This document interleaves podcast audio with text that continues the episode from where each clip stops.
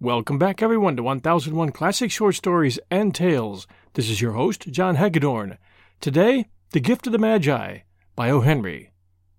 This story was originally published on December 10, 1905, in the New York Sunday World as Gifts of the Magi. It was subsequently published as The Gift of the Magi in O. Henry's 1906 short story collection, The Four Million. And now, our story.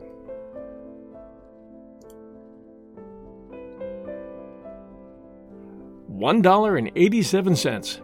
That was all. And sixty cents of it was in pennies. Pennies saved one and two at a time by bulldozing the grocer and the vegetable man and the butcher until one's cheeks burned with the silent imputation of parsimony that such close dealing implied. Three times Della counted it. One dollar and eighty-seven cents. And the next day would be Christmas. There was clearly nothing left to do but flop down on the shabby little couch and cry. So Della did it, which instigates the moral reflection that life is made up of sobs, sniffles, and smiles, with sniffles predominating. While the mistress of the home is gradually subsiding from the first stage to the second, take a look at the home. A furnished flat at $8 a week. It did not exactly beggar description, but it certainly had that word on the lookout for the mendicancy squad. In the vestibule below was a letter box into which no letter would go, and an electric button from which no mortal finger could coax a ring. Also appertaining thereunto was a card bearing the name Mr. James Dillingham Young. The Dillingham had been flung to the breeze during a former period of prosperity when its possessor was being paid $30 per week. Now, when the income was shrunk to $20, the letters of Dillingham looked blurred, as though they were thinking seriously of contracting to a modest and unassuming D. But whenever Mr. James Dillingham Young came home and reached his flat above, he was called Jim and greatly hugged by Mrs. James Dillingham Young, already introduced to you as Della, which is all very good. Della finished her cry and attended to her cheeks with the powder rag. She stood by the window and looked out dully at a gray cat walking a gray fence in a gray backyard. Tomorrow would be Christmas Day, and she had only a dollar eighty-seven with which to buy Jim a present. She had been saving every penny she could for months, with this result. Twenty dollars a week doesn't go far. Expenses had been greater than she had calculated. They always are. Only one dollar and eighty-seven cents to buy a present for Jim. Her Jim. Many a happy hour she had spent planning for something nice for him. Something fine and rare and sterling. Something just a little bit near to being worthy of the honor of being owned by Jim. There was a pier glass between the windows of the room. Perhaps you've seen a pier glass in an $8 bat. A very thin and very agile person may, by observing his reflection in a rapid sequence of longitudinal strips, attain a fairly accurate conception of his looks. Della, being slender, had mastered the art. Suddenly she whirled from the window and stood before the glass. Her eyes were shining brilliantly, but her face had lost its color within twenty seconds. Rapidly she pulled down her hair and let it fall to its full length. Now, there were two possessions of the James Dillingham Youngs in which they both took a mighty pride. One was Jim's gold watch that had been his father's and his grandfather's. The other was Della's hair. Had the Queen of Sheba lived in the flat across the air shaft, Della would have let her hair hang out of the window some day to dry just to depreciate Her Majesty's jewels and gifts. Had King Solomon been the janitor, with all his treasures piled up in the basement, Jim would have pulled out his watch every time he passed, just to see him pluck at his beard from envy. So now Della's beautiful hair fell about her, rippling and shining like a cascade of brown waters. It reached below her knee and made itself almost a garment for her. And then she did it up again nervously and quickly. Once she faltered for a minute and stood still while a tear or two splashed on the worn red carpet. On went her old brown jacket, on went her old brown hat, with a whirl of skirts and with the brilliant sparkle still in her eyes, she cluttered out of the door and down the stairs to the street. Where she stopped, the sign read, Madame Sofronie, hair goods of all kinds. One eight up, Della ran and collected herself, panting. Madame, large, too white, chilly, hardly looked the Sofronie. Will you buy my hair? asked Della. I buy hair, said Madame. Take your hat off, and let's have a sight at the looks of it. Down rippled the brown cascade. Twenty dollars, said Madame, lifting the mass with a practised hand. Give it to me quick, said Della. Oh, and the next two hours tripped by on rosy wings. Forget the hashed metaphor. She was ransacking the stores for Jim's present. We'll return right after these sponsor messages. And now back to The Gift of the Magi by O. Henry. She found it at last. It surely had been made for Jim and no one else. There was no other like it in any of the stores, and she had turned all of them inside out. It was a platinum fob chain, simple in chest and design, properly proclaiming its value by substance alone and not by meretricious ornamentation, as all good things should do. It was even worthy of the watch. As soon as she saw it, she knew that it must be Jim's. It was like him. Quietness and value. The description applied to both. Twenty-one dollars they took from her for it, and she hurried home with the seventy-eight cents. With that chain on his watch, Jim might be properly anxious about the time in any company. Grand as the watch was, he sometimes looked at it on the sly on account of the old leather strap that he used in place of a chain. When Della reached home, her intoxication gave way a little to prudence and reason.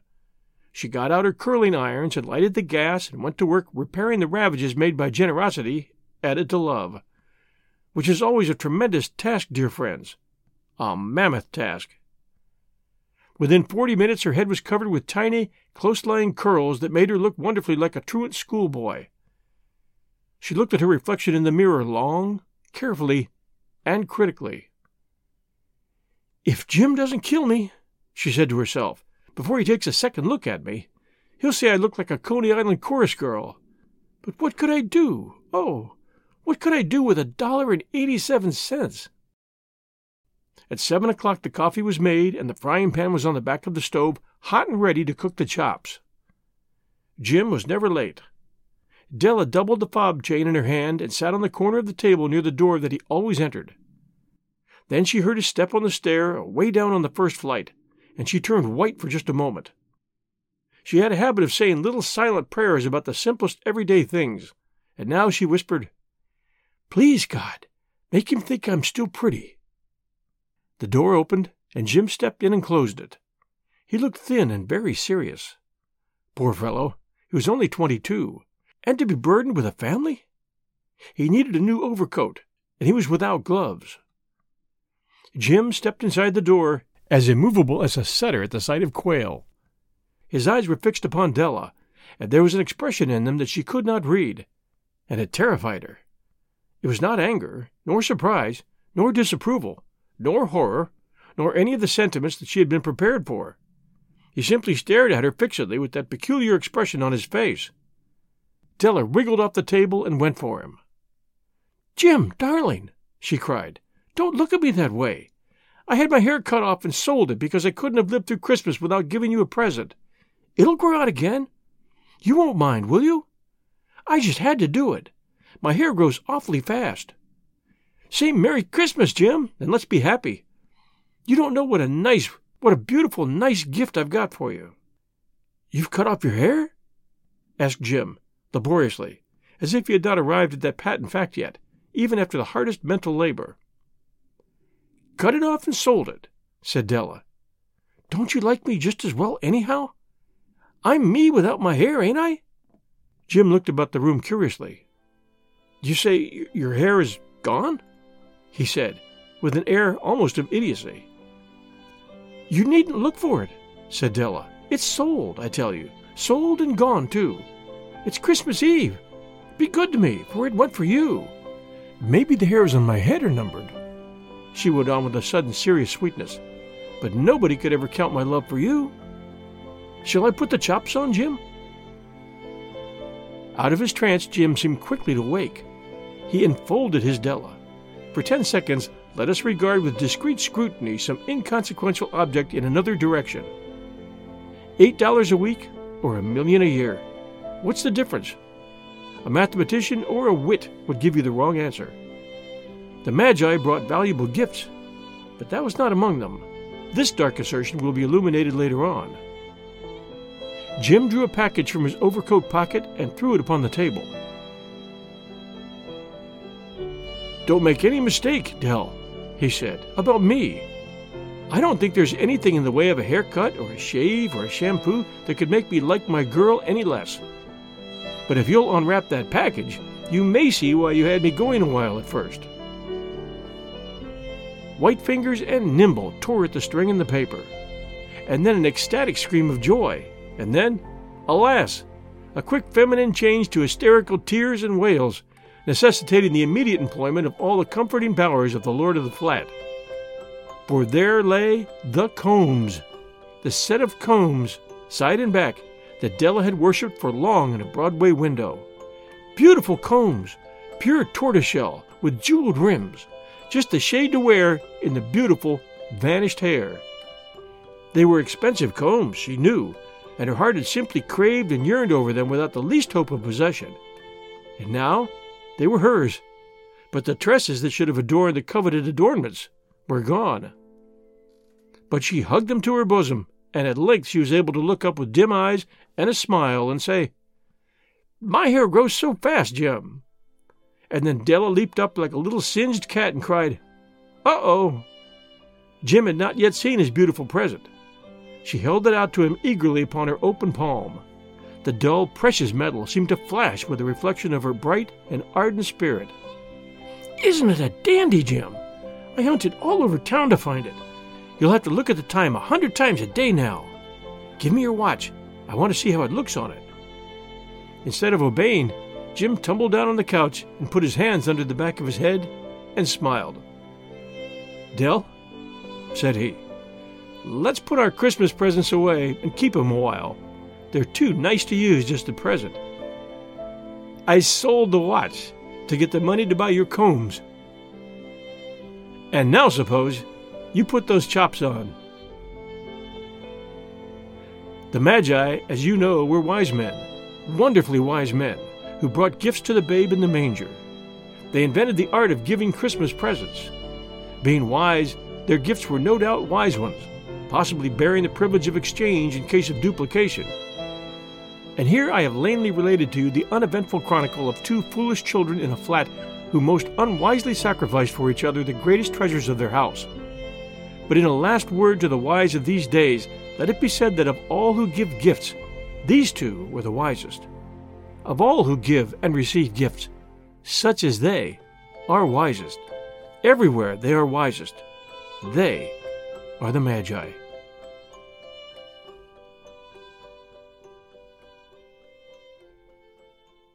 Thanks for joining us for The Gift of the Magi by O. Henry. If you enjoy 1001 Classic Short Stories and Tales, please do take a moment and send us a review, and please do share with friends. We'll return next Sunday night at 8 p.m. Eastern Time at 1001 Classic Short Stories and Tales. This is your host, John Hagedorn. Everyone, stay safe, and we'll be back soon.